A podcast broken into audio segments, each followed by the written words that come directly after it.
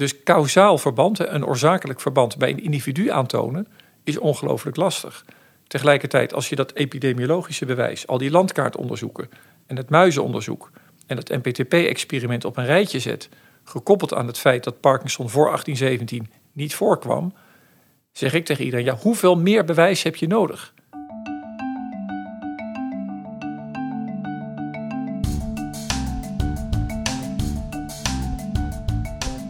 Dit is De Reflector, de podcast van Radboud Reflect. Een verdiepend interview met de schrijver van een nieuw wetenschappelijk boek. Wat zijn de grote vragen waar dit boek antwoord op geeft? Wat is de waarde ervan voor de maatschappij? Ga er lekker voor zitten. Luister, leer, reflecteer en geniet. Welkom bij De Reflector.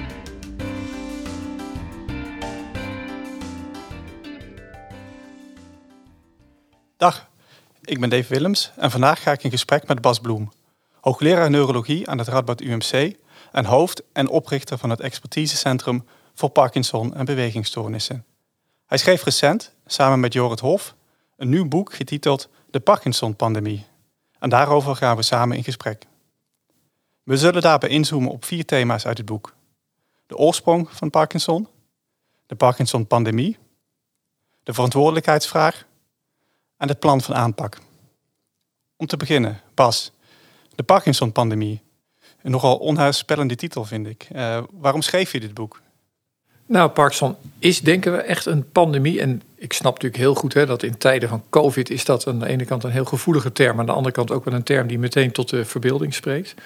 Een pandemie is formeel in medische termen een ziekte die wereldwijd voorkomt, snel groeit, niemand spaart, mannen, vrouwen, jong, oud die een grote impact heeft op de levens van mensen. Nou, Parkinson voldoet aan al die eisen. We kennen pandemieën vooral van infecties, hè, denk aan corona. Daar voldoet Parkinson dan net niet. Hoewel, daar kunnen we het nog over hebben, want bepaalde infecties zijn ook wel weer gelinkt aan Parkinson. Dus eigenlijk is Parkinson echt een pandemie. Het is de snelst groeiende hersenziekte ter wereld op het moment. Ik wil er straks graag nog even op terugkomen. Ik wil graag even met je duiken in het, uh, in het begin van de. In ieder geval in het begin toen Parkinson uh, ontdekt werd, of op zijn minst een arts tot conclusie kwam van hier is iets vreemds aan de hand. Um, en in je boek omschrijf je de ontdekking van Parkinson in de tijd van de industriële revolutie in Londen, aan het begin van de 19e eeuw. Uh, laten we even luisteren naar een fragment. De stad werd steeds viezer. Mensen en fabrieken loosden hun afval gewoon in de rivier. Slechte sanitaire voorzieningen en overbevolking zorgden voor verspreiding van infectieziektes, zoals cholera, tyfus en tuberculose. De nieuwe industrieën brachten nieuwe vervuilende stoffen met zich mee. Die werden uitgespuwd door wat dichter William Blake donkere satanische fabrieken noemde. Volgens een milieuwetenschapper is het nauwelijks voorstelbaar hoe vervuild de lucht in Londen werkelijk was tijdens de 19e eeuw. De smok in Londen was vaak zo dicht dat ze allerlei bedrijvigheid stillegde en er zelfs aan bijdroeg dat de stad een broedplaats werd van misdaad. Het was in deze mistige straten dat een ervaren arts iets bijzonders opmerkte. Was, kun je ons vertellen wat die arts precies, of wie die arts was en wat hij precies uh, ontdekte? Ja, dat was James Parkinson, een hele bijzondere man. Hij was ook een geoloog, geloof ik, en hij was politiek actief. En, uh, maar hij beschreef voor het eerst Parkinson aan de hand van een aantal mensen die hij in zijn praktijk zag, maar ook aan de hand van een deel van de mensen die hij gewoon op straat zag lopen. Parkinson is natuurlijk een super herkenbare ziekte. En het leek een nieuwe ziekte te zijn, want uh, het was eigenlijk voor die tijd niet of nauwelijks beschreven. En we denken dat dat komt omdat Parkinson, mede door die vervuiling, toen nieuw ontstaan is. En natuurlijk werden mensen minder oud. Parkinson is een ziekte die vaker voorkomt op hogere leeftijd. Maar Parkinson komt ook voor bij dertigers, bij veertigers. Mijn jongste patiënt is 13. En ook in die tijd werden mensen wel degelijk oud. En als ze natuurlijk in die tijd iets goed konden, was het wel nauwkeurig klinische beschrijvingen doen. En als je teruggaat historisch naar boeken, gedichten, schilderijen, dan komt Parkinson eigenlijk niet of nauwelijks voor voor 1817. Dus wij denken echt dat er iets nieuws ontstaan is en dat dat in ieder geval onder andere met luchtvervuiling te maken had.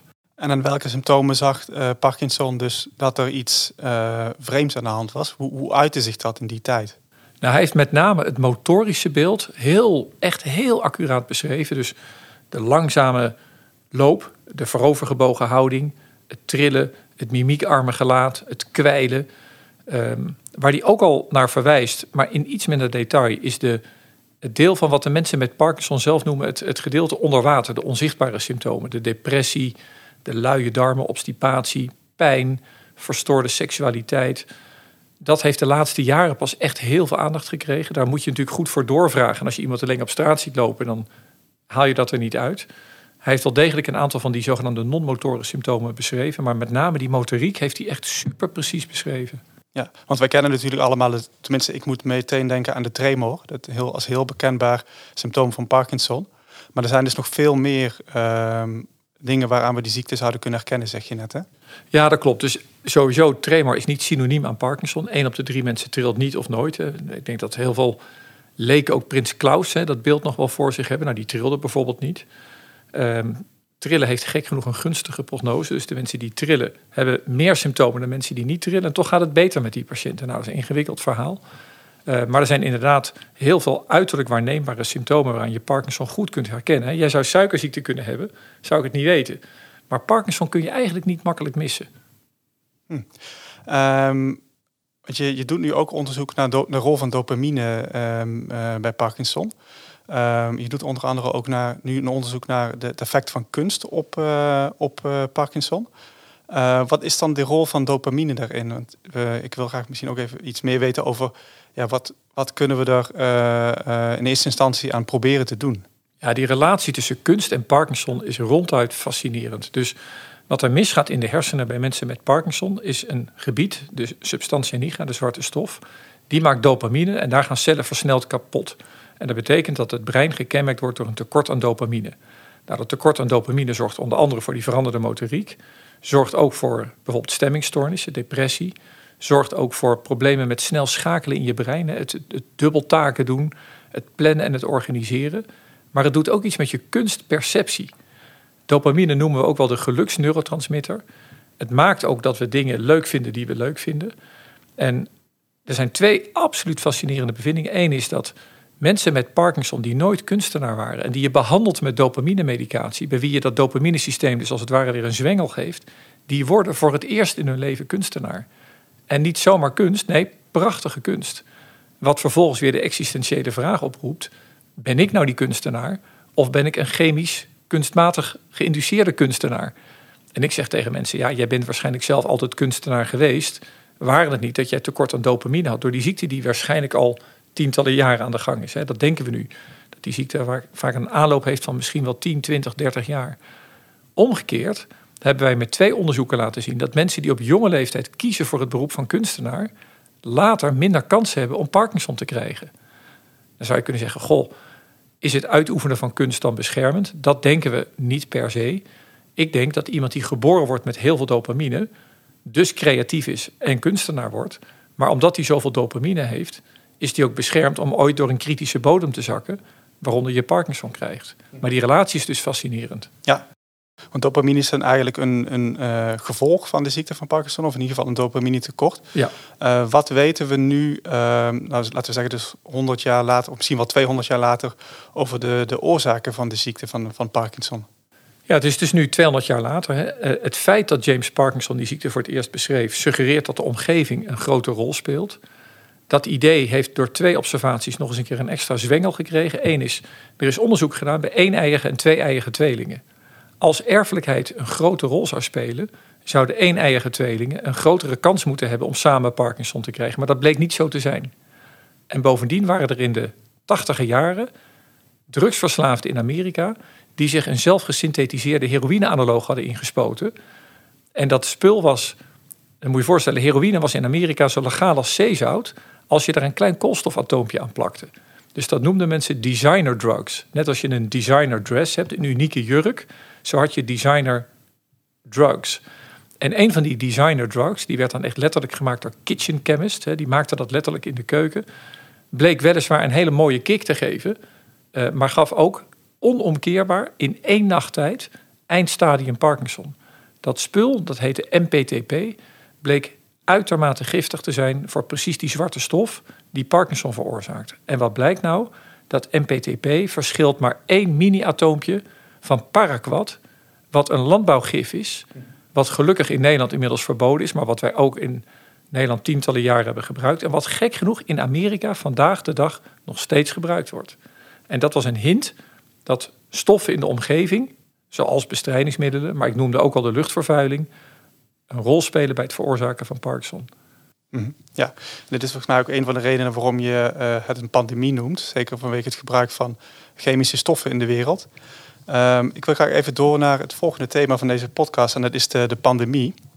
Um, en in je boek noem je dus ja, een pandemie zoals we al gesteld hebben. En om dat te begrijpen moeten we eerst even hebben over waar de ziekte Parkinson uh, begint. En twee Duitse anatomen, Heiko en Eva Braak, kwamen in 2003 met een hypothese dat de ziekte van Parkinson niet in de hersenen begint, uh, laten we even naar een fragment hierover luisteren uit je boek. De onderzoekers vroegen zich af of de ziekte zou kunnen worden veroorzaakt door een nog onbekende ziekteverwekker. Het zou een virus of een bacterie kunnen zijn of een andere externe factor. We weten dat een erfelijke genetische mutatie één van de oorzaken van het verkeerd vouwen van het alpha-synucleïne-gen is. Maar, vroeg Braak zich af, zou het ook zo kunnen zijn dat een andere ziekteverwekker het lichaam binnendringt, bijvoorbeeld via de neus of de maag, en er vervolgens voor zorgt dat het gen zich verkeerd vouwt. Dat die ziekteverwekker zich daarna verspreidt naar de hersenen en zo de ziekte veroorzaakt. Bestrijdingsmiddelen en andere giftige chemicaliën in het milieu en infecties zijn mogelijke kandidaten. Zou je iets meer kunnen vertellen over wat uh, Heiko en Eva Braak hier precies uh, hebben ontdekt? Ja, er was dus een echtpaar. Hè? Ik zie me zo helemaal voor dat die twee dan gezellig samen door de microscoop naar breinen zitten te turen. En wat zij gedaan hebben is honderden breinen van mensen die Parkinson hadden overleden waren op een rijtje gelegd. En wat je ziet is dat er een bepaald patroon zit in de verspreiding van de pathologische afwijking in de hersenen. Uiteindelijk in een eindstadium is dat hele brein zo'n beetje kapot. Maar wat ze zagen is dat die beschadigingen, als je de hersenen een beetje vergelijkt met een champignon op een steeltje, beginnen die beschadigingen onderaan in dat steeltje. En die klimmen als een zich opvullend bad, op, op, op, ging dat hoger en hoger en hoger. En het wonderlijke is dat de zwarte stof zit boven in dat steeltje. Dus dan is die ziekte eigenlijk al een poos aan de gang. En de nervus vagus, dat heet de zwervende zenuw, dat is een hersenzenuw die je darmen verbindt aan de onderkant van de hersenstam. En wat Braak en Braak gepostuleerd hebben en wat waarschijnlijk voor een deel van de mensen echt lijkt te kloppen, is dat Parkinson begint in de darmen. Daar zie je ook dezelfde afwijkingen die, zie je, die je ziet in de zenuwcellen in de hersenen, die vind je terug in de zenuwcellen van de darm. En dat het zich daar via de nervus vagus als een snelweg richting de hersenen verplaatst. Eerst de onderkant van de hersenstam kapot maakt. Dan ga je je dromen uitleven. Daar zit het droomcentrum. Dus als jij s'nachts droomt van een leeuw. En je ligt ook echt te knokken met die leeuw in bed. dat heet een remslaapstoornis. Die mensen hebben tot wel 90% kans om later Parkinson te krijgen. Maar die zijn motorisch nog intact. En als dat bad verder vol loopt. en je bereikt de zwarte stof. dan worden mensen traag, gaan ze trillen en dan maken wij daar Parkinson van. Maar die ziekte is dan al 10, 20 jaar aan de gang en begint waarschijnlijk bij een deel van de mensen in de darm, bij een deel van de mensen in de neus. Dus nog heel kort, dat is echt wel fascinerend. Die drugsverslaafden, dus mensen met Parkinson, hebben, als je terugkijkt, vaak al jarenlang, 10, 20 jaar, obstipatie, luie darmen, lang voordat die Parkinson aan het licht komt. Maar wat ook blijkt, is dat een deel van de mensen al jarenlang minder ruikt en dan later Parkinson krijgt. Dus het idee is ook dat een deel van die giffen hun weg vinden naar de hersenen via de neus. En die drugsverslaafden, weet je nog, die hadden zichzelf intraveneus met een gif ingespoten. Die hadden een perfecte reuk, hoewel ze eindstadium Parkinson hadden. Maar de chemist, die boef die dat spulletje gebrouwen had, die kreeg 7, 8 jaar later ook Parkinson. Maar die had het spul ingeademd en nooit ingespoten. En die had wel een verminderde reuk. Dat is spannend, toch? Ja, want wat, doet het dan met ons beeld van die ziekte? Want ik had in ieder geval altijd de veronderstelling dat Parkinson in ieder geval iets is dat je, wat je overkomt of zo. Of een hersendoening die je van de een op de andere dag krijgt. Maar nu blijkt dus toch zo te zijn dat het in ieder geval via, ja, via de lucht of dingen die we zelf tot ons nemen, um, uh, een, een, de ziekte veroorzaken. Wat, wat heeft dit gedaan met, um, uh, met de urgentie van, van een ja, preventieplan? Nou ja, zeker. Weet je, mijn boek is echt het. De, de ondertitel van mijn boek is een recept voor actie. Het, het besef groeit met de dag dat Parkinson een ziekte is die we onszelf aandoen. Dit is niet een ziekte die kennelijk spontaan in de natuur ontstaat. Dat maakt ook dat Parkinson een ziekte is die te voorkomen is. Nou, als je kijkt naar de narigheid en de handicap voor mensen die die ziekte hebben, voor hun gezinnen, En het feit dat we die ziekte kunnen voorkomen, betekent dat ik nu al echt als een ridder te paard tekeer ga om een schonere leefomgeving te creëren. En dat is dus luchtvervuiling, maar dat zijn met name ook die bestrijdingsmiddelen die in de landbouw worden gebruikt. En een stof als trichlorethyleen, dat is een ontvetter die gebruikt wordt in de metaalindustrie, maar die ook bij wasserijen wordt gebruikt, bij stomerijen. Dat zit in schoenenpoets, dat zat in de Tipex voor de mensen die dat vroeger nog gebruikt hebben. En dat spul geeft ook bij muizen Parkinson. Mm Want dat het er straks al over dat het veelvuldig gebruik van dit soort uh, stoffen, bestrijdingsmiddelen, chemicaliën, dat je het mede daarom ook een pandemie noemt. Dan noemde je net al dat er één criterium was waaraan het dan niet voldeed. Uh, volgens mij is dat ook het criterium dat de Wereldgezondheidsorganisatie stelt aan een pandemie. Dus dat het uh, een ziekte is die zich infecteert en zich gemakkelijk verspreidt onder de bevolking. Uh, daarvoor voldoet de Parkinson dus duidelijk niet aan, maar je noemde het toch een, een pandemie.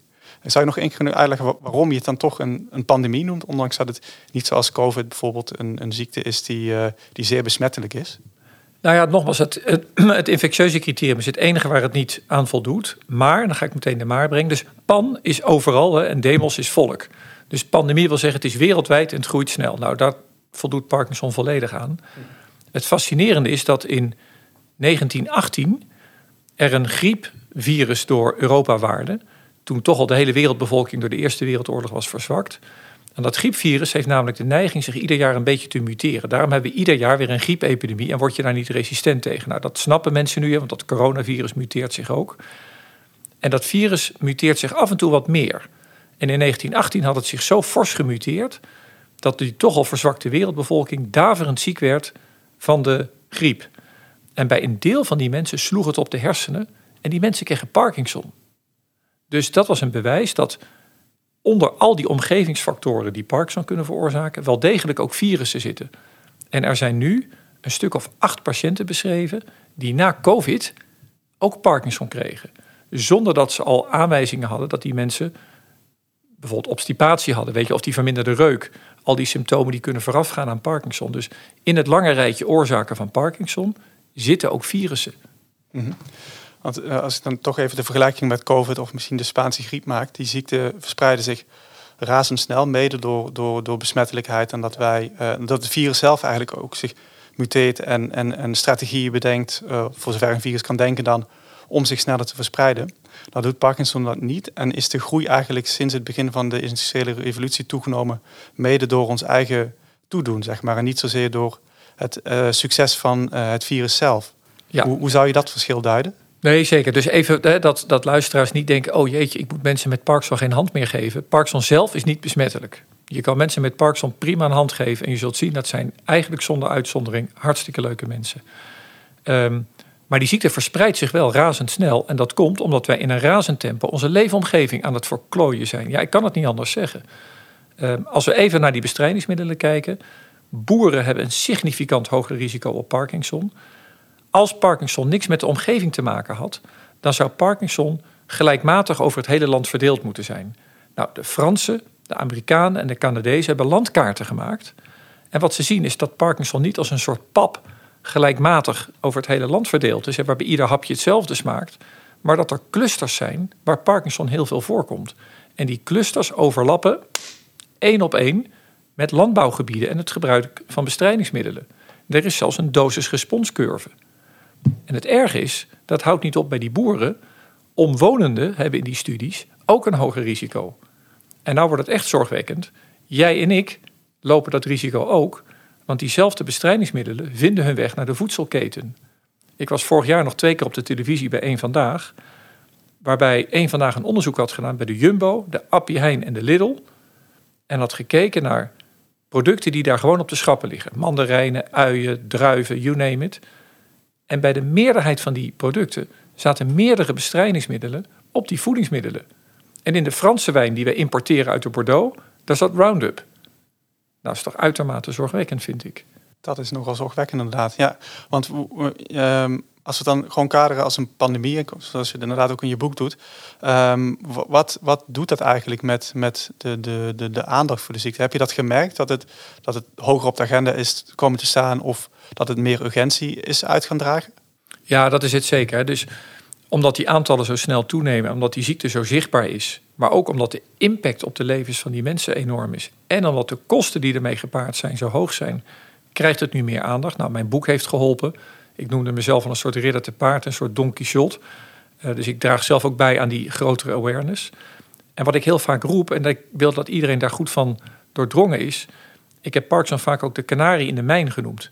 En je weet, vroeger in die kolenmijnen hadden die uh, uh, mijnwerkers hadden een kanarie bij zich in een kooitje. En die was dan vrolijk aan het fluiten. En als dat beest stopte met fluiten, dan was de lucht vervuild. En dan moesten zoals de wiedewind die, die mijn uit. Dus een early warning sign. En Parkinson is maar het tipje van de ijsberg van wat wij ons zelf aan het aandoen zijn. Denk ook aan kinderkanker. Denk aan hart- en vaatziekten. Denk aan longziekten. Dus als je de wereld beter maakt om Parkinson te voorkomen, doen we voor de volksgezondheid nog veel meer. En eh, omdat Parkinson zo zichtbaar en herkenbaar is, hoop ik dat we aan de hand van Parkinson Nederland, Europa en de wereld een beetje beter kunnen maken. -hmm. en, en doet het conceptueel ook iets om Parkinson te benaderen als een pandemie? Ja, ik denk het wel. Nou ja, het, het, het, het allitereerde lekker, het bek lekker. Parkinson pandemie, dat onthouden mensen ook. Maar dat geeft ook wel de sense of urgency aan.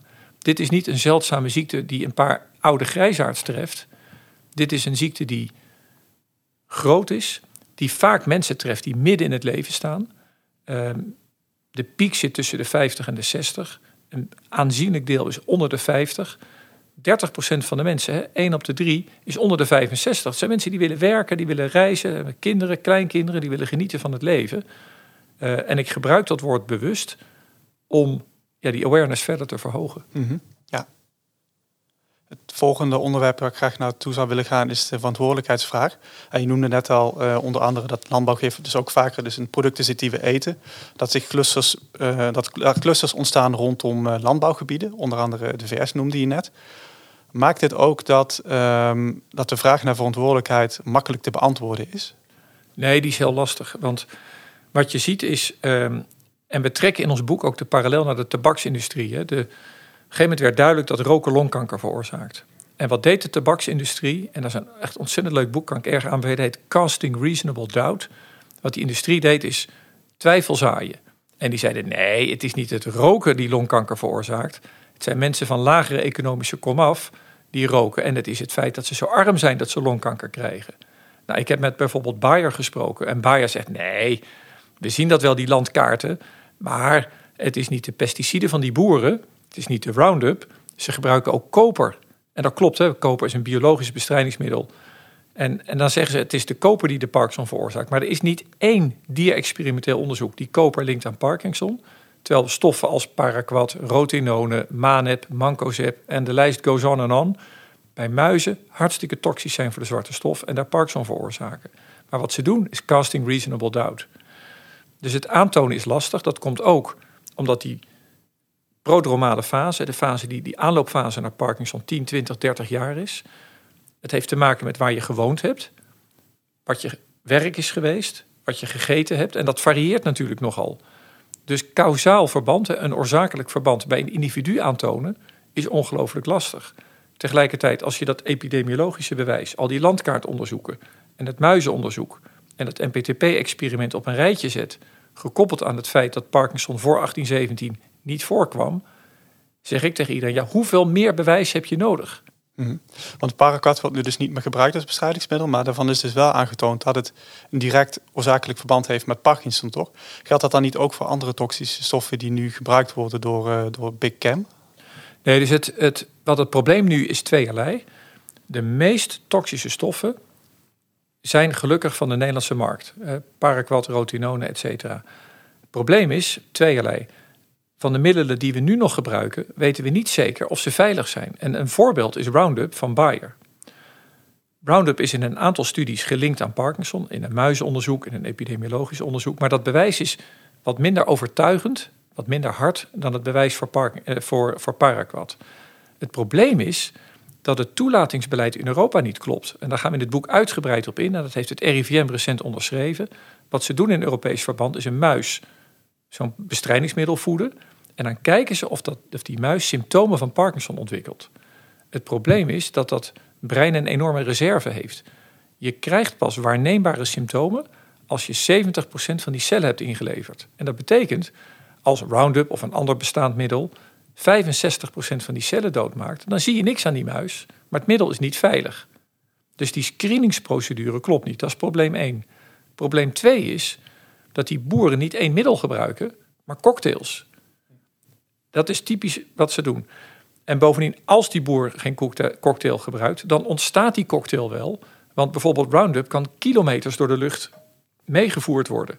En dan kan iedereen in principe ook naar elkaar verwijzen. Ook van nou, het is niet die stof, het is die stof. Exact. Bedrijf A verwijst naar bedrijf B. Exact.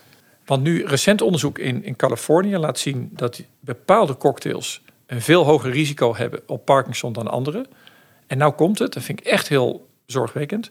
Als je uit die cocktail één middel neemt en je voert dat aan een muis, dan is dat ene middel niet toxisch of pas bij hoge doseringen. Du moment dat je een tweede toevoegt, zijn ze samen uitermate toxisch bij een lage dosis. En het is precies wat je zegt, Dave. Wat zeggen die industrieën dan? Nee, het is niet mijn middel. Het is die andere in de cocktail. En dus denk ik dat het beleid moet zijn, we gaan die hele cocktail verbieden. Maar geldt dat voor alle individuele stoffen? Dus dat die in principe niet toxisch genoeg zijn om Parkinson te veroorzaken en dat wel de som delen het wel veroorzaakt? Of zou je ook kunnen zeggen van nou, boer, je mag alleen nog maar dit middel gebruiken um, en dat het daarmee misschien op te lossen is? Ik denk dat we een aantal dingen moeten doen. Je vroeg ook het recept voor actie. Ik denk dat we per acuut boeren beter moeten beschermen. er stond recent een artikel in de Groene Amsterdammer, waar ik zelf ook voor geïnterviewd was, dat die beschermende maatregelen voor boeren onvoldoende zijn. Die pakken en de andere maskers en zo niet goed getoetst, werken niet goed. Je zult omwonenden moeten beschermen, bijvoorbeeld een sproeivrije zone. Dus dat is een acute maatregel. Tot die tijd. Ehm, eh, en, en, en, ondertussen moet je gaan dat toetsingsbeleid op de schop gooien. En ik denk dat je de bewijslast moet omkeren. Dus eigenlijk is het heel gek dat we nu zeggen: je mag een middel gebruiken, tenzij je onomstotelijk laat zien dat het toxisch is en Parkinson veroorzaakt. Moet je het niet omdraaien en zeggen: wij mogen pas middelen gebruiken als we zeker weten dat het geen Parkinson veroorzaakt. En dat geldt voor losse middelen en dat geldt voor combinaties, die cocktails. Ja, maar wat zou er voor nodig zijn om dat te bereiken? Want nu zit de wetgeving niet zo in elkaar dat, dat het in die richting werkt. Wat, wat, zou, wat zou je dan nou, dus, voor actie voorstellen? Nou ja, wat de acties die ik nu zelf onderneem is richting de Nederlandse politiek. Uh, ik heb onder andere een ronde tafelgesprek met de Tweede Kamer mogen voeren. En wat je dan ziet is dat bijvoorbeeld een, een, een Partij voor de Dieren zegt van... Uh, of of, of, of de, die club van Caroline van der Plas. Van ja, vroeger hadden we hongersnood. En als wij nu die pesticiden uh, verbieden, dan gaan we met z'n allen weer dood van de honger. En dat is een andere strategie die gebruikt wordt, is angst zaaien. En natuurlijk moeten we daar aandacht voor hebben. Dus ik, ik wil ook niet zeggen van we moeten gedachteloos die bestrijdingsmiddelen verbieden. Je moet aantonen dat ze, dat ze toxisch zijn. Dus je moet dat, dat zorgvuldig onderzoek doen. Maar dat angstzaaien, dat vind ik ook niet terecht. En je moet kijken naar alternatieven, bijvoorbeeld biologische landbouw. Mhm. Het laatste thema, dat hebben we nu al een beetje aangehaakt, maar het laatste thema waar ik graag op in zou willen gaan was dus het actieplan. Dus eigenlijk bestaat een groot deel van je boek ook uit dit actieplan. Het begint met een korte oorsprong van de ziekte, uh, wat wetenschappelijke inzichten, maar eigenlijk gaat het dan al heel snel over op, op wat je uh, noemt uh, PACT, of in ieder geval wat de, term PACT, Prevention, Advocacy, Care and Treatment. Um, dit vormt dus een heel groot deel in je boek, maar waarom is dat zo? Waarom is het volgens jou 2 voor 12 wat betreft Parkinson? Nou, we zien dat die aantallen echt heel rap groeien. Hè? Parkinson is in de afgelopen 20 jaar verdubbeld en als we niks doen, gaat het de komende 20 jaar verder verdubbelen. Nou, als je dat koppelt aan de handicap en de kosten, nou, dan is het inderdaad 2 voor 12. Um, en omdat Parkinson een te voorkomen ziekte is, weet je, hoe kunnen we aan toekomstige generaties, aan onze kinderen uitleggen dat we niet nu met de kennis die we hebben actie ondernemen? Want je zei eigenlijk al van we zijn zelf de veroorzaker, dus in principe zijn we ook zelf degene die het heel makkelijk kunnen stoppen. Als Precies. Ja, en daar zitten natuurlijk die industriebelangen, daar zitten de economische belangen. Bijvoorbeeld in Nederland komt Parkinson vaker voor in de bollenstreek die indruk ontstaat in ieder geval. Bollen zijn natuurlijk een belangrijk exportproduct van Nederland. Dus als je morgen zegt geen pesticiden meer in de bollen teelt, heeft Nederland groot economisch verlies. En dan zitten we met die voeding. Hè. Je moet inderdaad de wereldbevolking voeden. Dus je moet goed naar al die belangen kijken. Maar dat actie nodig is, dat staat voor mij uh, buiten kijf. Mm -hmm. Want we hadden het net al over chemicaliën en landbouwgif, eigenlijk al een hele tijd. Maar je noemde in je boek ook uh, hoofdletsel bijvoorbeeld bij sporten, ja. boksen, voetbal, rugby, American football. Ik noem even een paar sporten. Um, en je noemde ook gezond eten. Zou je daar iets meer over kunnen vertellen? Wat daar dan de impact is, uh, van ja. is op Parkinson? Ja, nou, dus een hersenschudding voorkomen. Nou, dat lijkt me logisch, hè? Maar, lijkt me heel slim. Maar bijvoorbeeld een aantal rapporten, ook recent weer, laten zien dat bijvoorbeeld herhaaldelijk koppen het risico op Parkinson vergroot. Dus de vraag is, moeten wij onze kinderen laten koppen bij het voetbal of moet je dat gaan verbieden? Ik denk dat ik daar wel voorstander van ben. Uh, en je noemt terecht ook even voeding. Er zijn een aantal uh, voedingen geassocieerd met een lager risico op Parkinson. Dat is een mediterraan dieet. En dat is een aantal koppen koffie per dag drinken. Dat staat dan los van de bestrijdingsmiddelen die in, mogelijk in dat eten zitten? Dat staat los van de bestrijdingsmiddelen. Um, dus een mediterraan dieet, een paar koppen koffie. Omgekeerd is een overmaat aan melkproducten... lijkt het risico Parkinson weer te verhogen. En in ons boek citeren we één spraakmakende studie uit uh, Hawaii... waarbij pesticiden die gebruikt waren in de ananasteelt... hun weg hadden gevonden via de koe naar melk in de schappen van de supermarkten en zelfs in de borstmelk van moeders die hun kinderen borstvoeding gaven. Dat is wel uitzonderlijk hoor. Ik werk inmiddels nu samen met de Nederlandse zuivelindustrie ook. Wat dat boek allemaal niet oplevert. Hè. Dat lijkt in Nederland gelukkig niet een rol te spelen. Maar de associatie tussen een hoge mate aan zuivelproducten, melk, yoghurt, kaas, boter en Parkinson, die staat in meerdere studies, wat mij betreft, erg overeind. Dus dat proberen te vermijden. Overmaat aan melkproducten. En in ieder geval je groenten zorgvuldig wassen met water. En ik heb begrepen, het liefst met een beetje zeep. Uh, en biologisch eten, als je je dat kunt veroorloven. In je boek noemde je ook een heel opmerkelijke uh, preventieve maatregel tegen Parkinson. En dat is roken. Dus ja. roken de kans op uh, Parkinson verkleint. Dan willen we niet adviseren om te gaan roken. Maar kun je even uitleggen wat hier aan de hand is? Ja, ik heb het niet genoemd als een preventieve maatregel. ik heb gezegd volgens mij dat mensen die roken een lagere kans hebben op het krijgen van Parkinson. Ja, en er zijn twee... effect op het risico. Ja, precies. En er zijn twee, twee mogelijke verklaringen. Eén is, net als met die kunstenaars, mensen die heel veel dopamine hebben, hebben dus een maximaal actief reward mechanism. En dat zijn ook mensen die misschien wel een sigaretje lekkerder vinden. Want je hebt dopamine nodig om te genieten van een sigaretje. Dus misschien is roken gewoon een marker, een soort biomarker, voor het feit dat jij heel veel dopamine in je lijf hebt. En dus heb je lagere kans om Parkinson te krijgen. Maar een andere mogelijke verklaring is dat roken het epitheel van je darmen minder doorlaatbaar maakt, waardoor pesticiden die je via de voeding binnenkrijgt minder makkelijk je lijf inkomen. Dus misschien heeft roken echt wel een beschermend effect. Tegelijk zeggen we in het boek: ga alsjeblieft niet roken. En als je rookt, stop met roken. De negatieve effecten op hart- en vaatziekten, beroertes, etc. zijn vele malen groter dan een eventueel gunstig effect op Parkinson. Mhm. Ja, uiteraard. Ja ja. Ehm, deze maatregelen waar we het net over hadden, bijvoorbeeld um, voorkomen van hoofdletsel, um, gezond eten, hoe verhouden die zich tot, tot de, de, impact van uh, chemicaliën op, uh, op Parkinson? Ja, dat is interessant. We hebben nu een, uh, een buitenlandse professor op bezoek in het kader van, een, van het Excellence Program. Dat is professor Joaf Ben Shlomo, die deels in Birmingham, deels in Oxford werkt.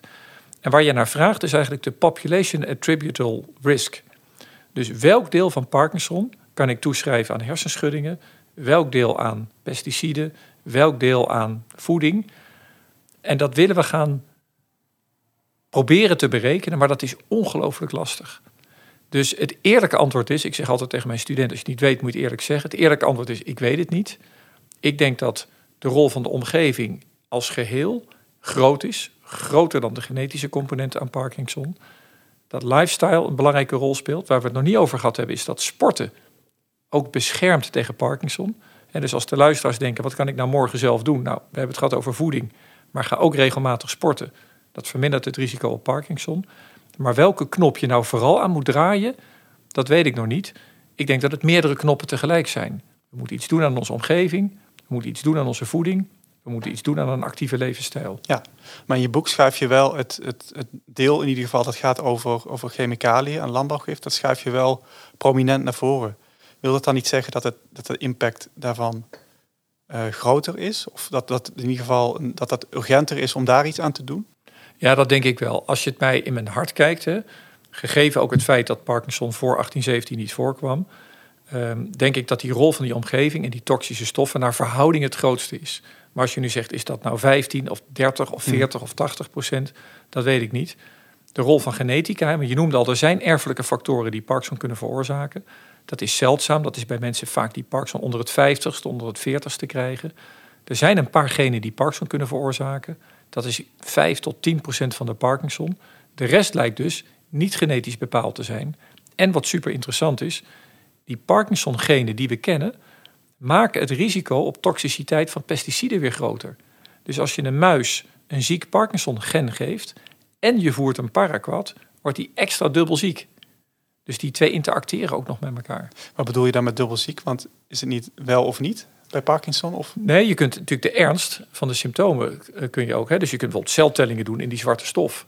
Dus dan geef je een gen en dan zijn ze 80% van de cellen kwijt. Je geeft ze paraquat, zijn ze ook 80% kwijt. Geef je ze allebei, zijn ze 95% van de cellen kwijt. En ziet die muis er ook extra ziek uit. Dat bedoel ik met dat opteleffect. Ja, ja, ja. Uh, tot slot, um, wat zouden we vandaag al moeten doen volgens jou? Een paar dingen. Sporten, regelmatig, het liefst elke dag een half uurtje. Gezond eten, biologisch als je kan. Wassen van je groenten en je fruit als je het niet biologisch kan eten. Word ambassadeur voor een gezondere omgeving. Eigenlijk zouden we gewoon met z'n allen naar het Malieveld moeten, in een lange kolonne. En gewoon eisen dat we een gezondere leefomgeving krijgen. Dus een strenger toelatingsbeleid op pesticiden.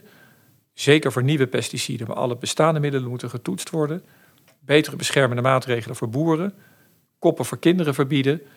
Um, ja, en, een gezondere lucht, hè, dat is natuurlijk ook een hele belangrijke. Heb ik met de World Health Organization over gesproken.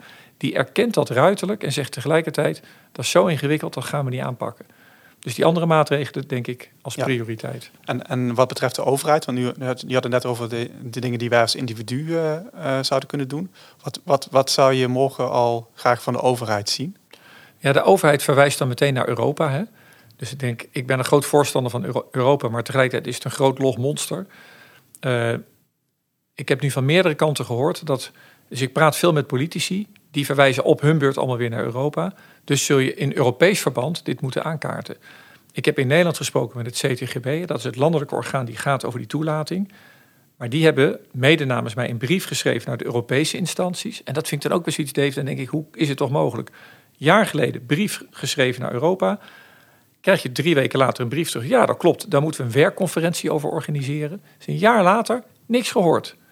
En dan zeg ik tegen het CTGB: moeten we ze niet een reminder sturen? Nee, ze hebben het zo druk in Europa. Ja, dank je de koekoek. Je staat op de agenda voor 2025. Ja, precies.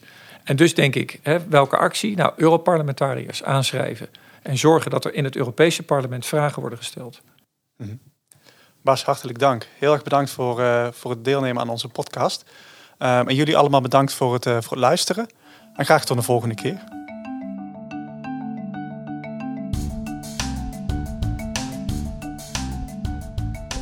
Dit was de Reflector. Vond je dit leuk?